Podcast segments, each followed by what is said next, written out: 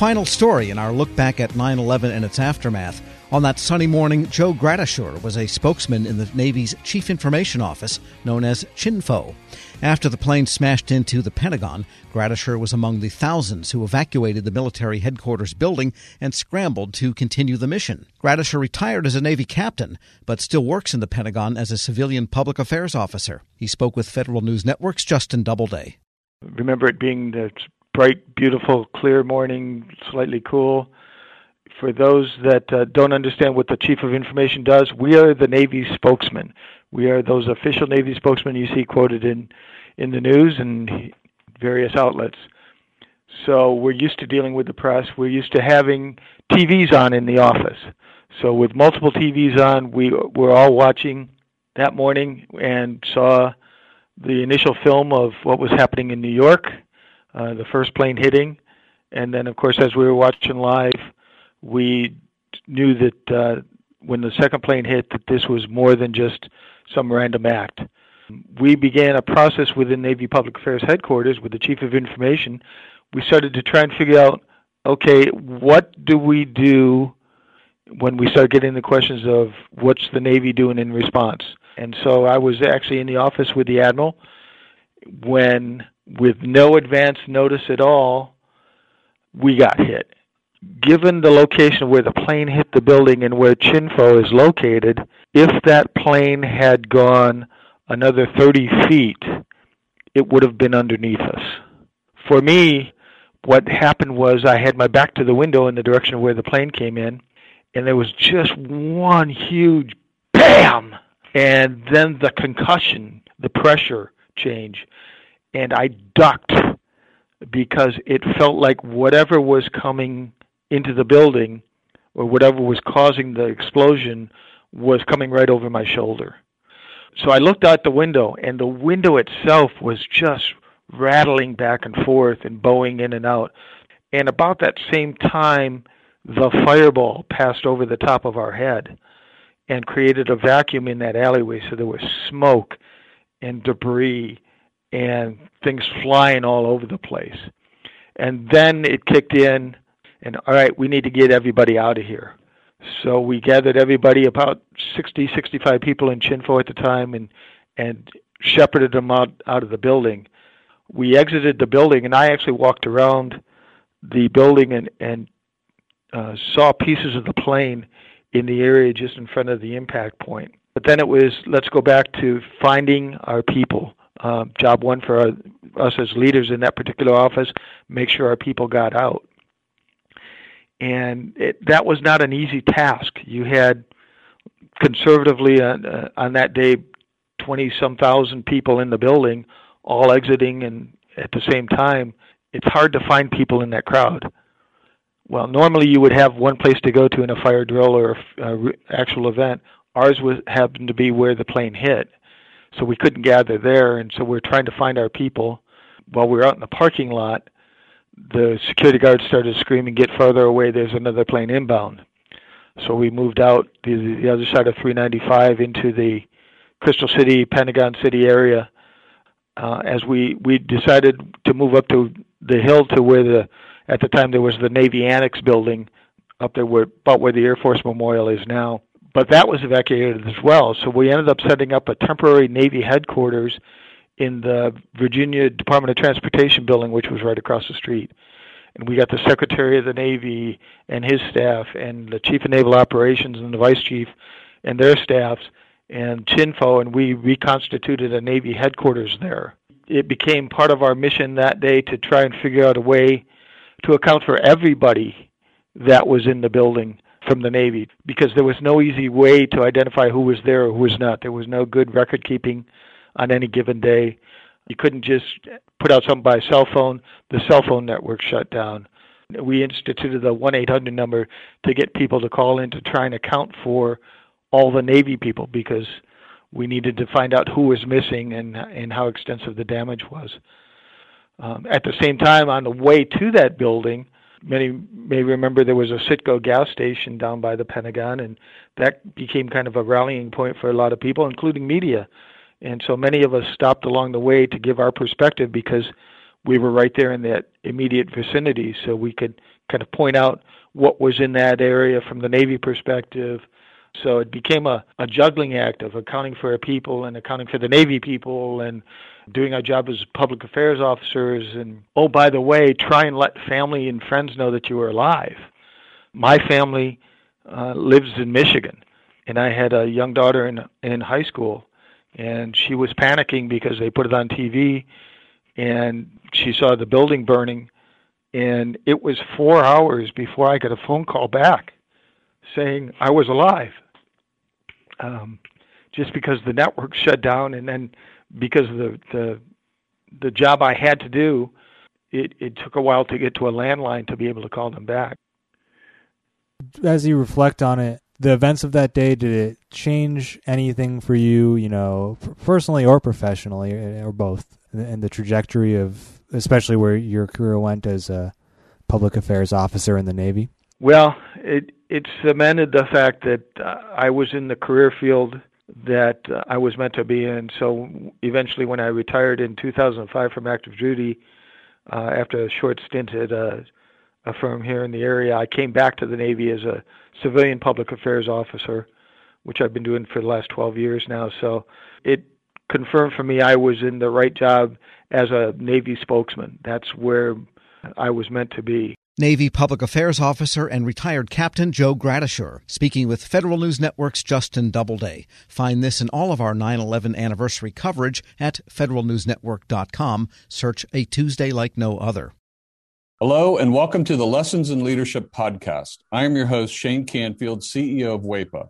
Today, I'm thrilled to be joined by Vice Admiral Cutler Dawson.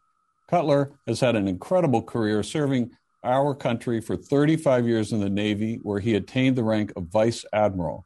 During his service, he had numerous assignments afloat and ashore, including Commander, Second Fleet, Striking Fleet Atlantic, and in Washington at the Pentagon and on Capitol Hill, where he was the Navy's Chief of Legislative Affairs.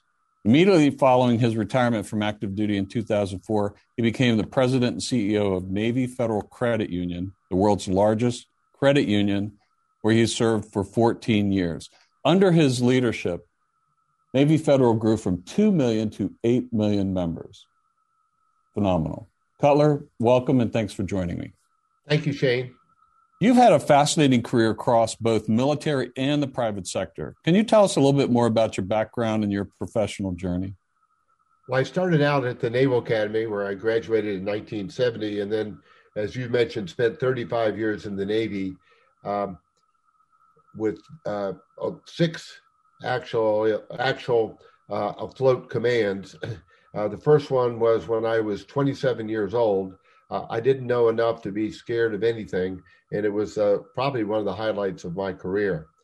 Um, and then after I retired after 35 years, I went to uh, work at Navy Federal Credit Union as the CEO, where I spent my next 14 years.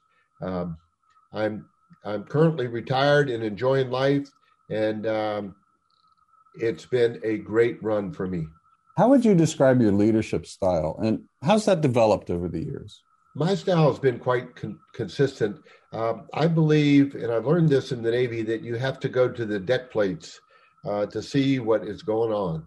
And you have to learn what your people do and how they do it so you can help them to be better at it and more efficient and more productive. Um, it's um, something that you need to do all the time. Um, I remember I used to tell folks that um, you don't want to retreat to your cabin. And what I mean by that is um, the longer you're in a position, the less you think you have to get out and about. But that should be the opposite. You should get out and about more because people change, situations change, and you've got to figure out a way to get to them and find out what they're doing and where what you can do to help them. Uh, I we'll talk a little bit more about your book, but I read it um, from Sea to the C suite. Fantastic read. You talk about the deck plates in that um, as well. I would encourage everyone to get a copy of this and read some more detail about going to the deck plates. Cutler, who was the most impactful leader in your life, and what quality did you admire about them? I had numerous while I was in the Navy, but uh, the quality that that I enjoyed the most was the leaders that got to know me as an individual. and that they cared about me. And I could tell that they cared about me. And they were not only my leaders, but they were my mentors. And um, I remember um, one particular one, Bill Schiffer, when I had my first assignment at the Pentagon. Um, I would go in to see him with my problem of the day. And I knew that he had numerous problems of his own, but he would stop and he would focus on me and he would make me feel like I was the most important person in his world. Um, and I, I tried to do that um, throughout my career. But really, it's about caring for your people.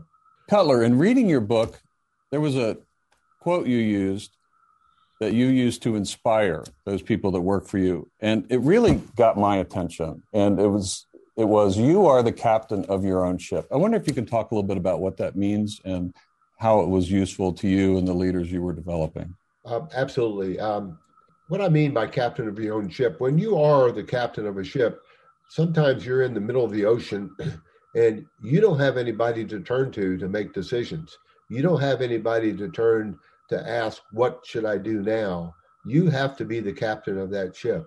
And I, I translated that um, into, let's say, Navy Federal's organization, where I would tell branch managers that I said, You are the captain of the ships of Navy Federal.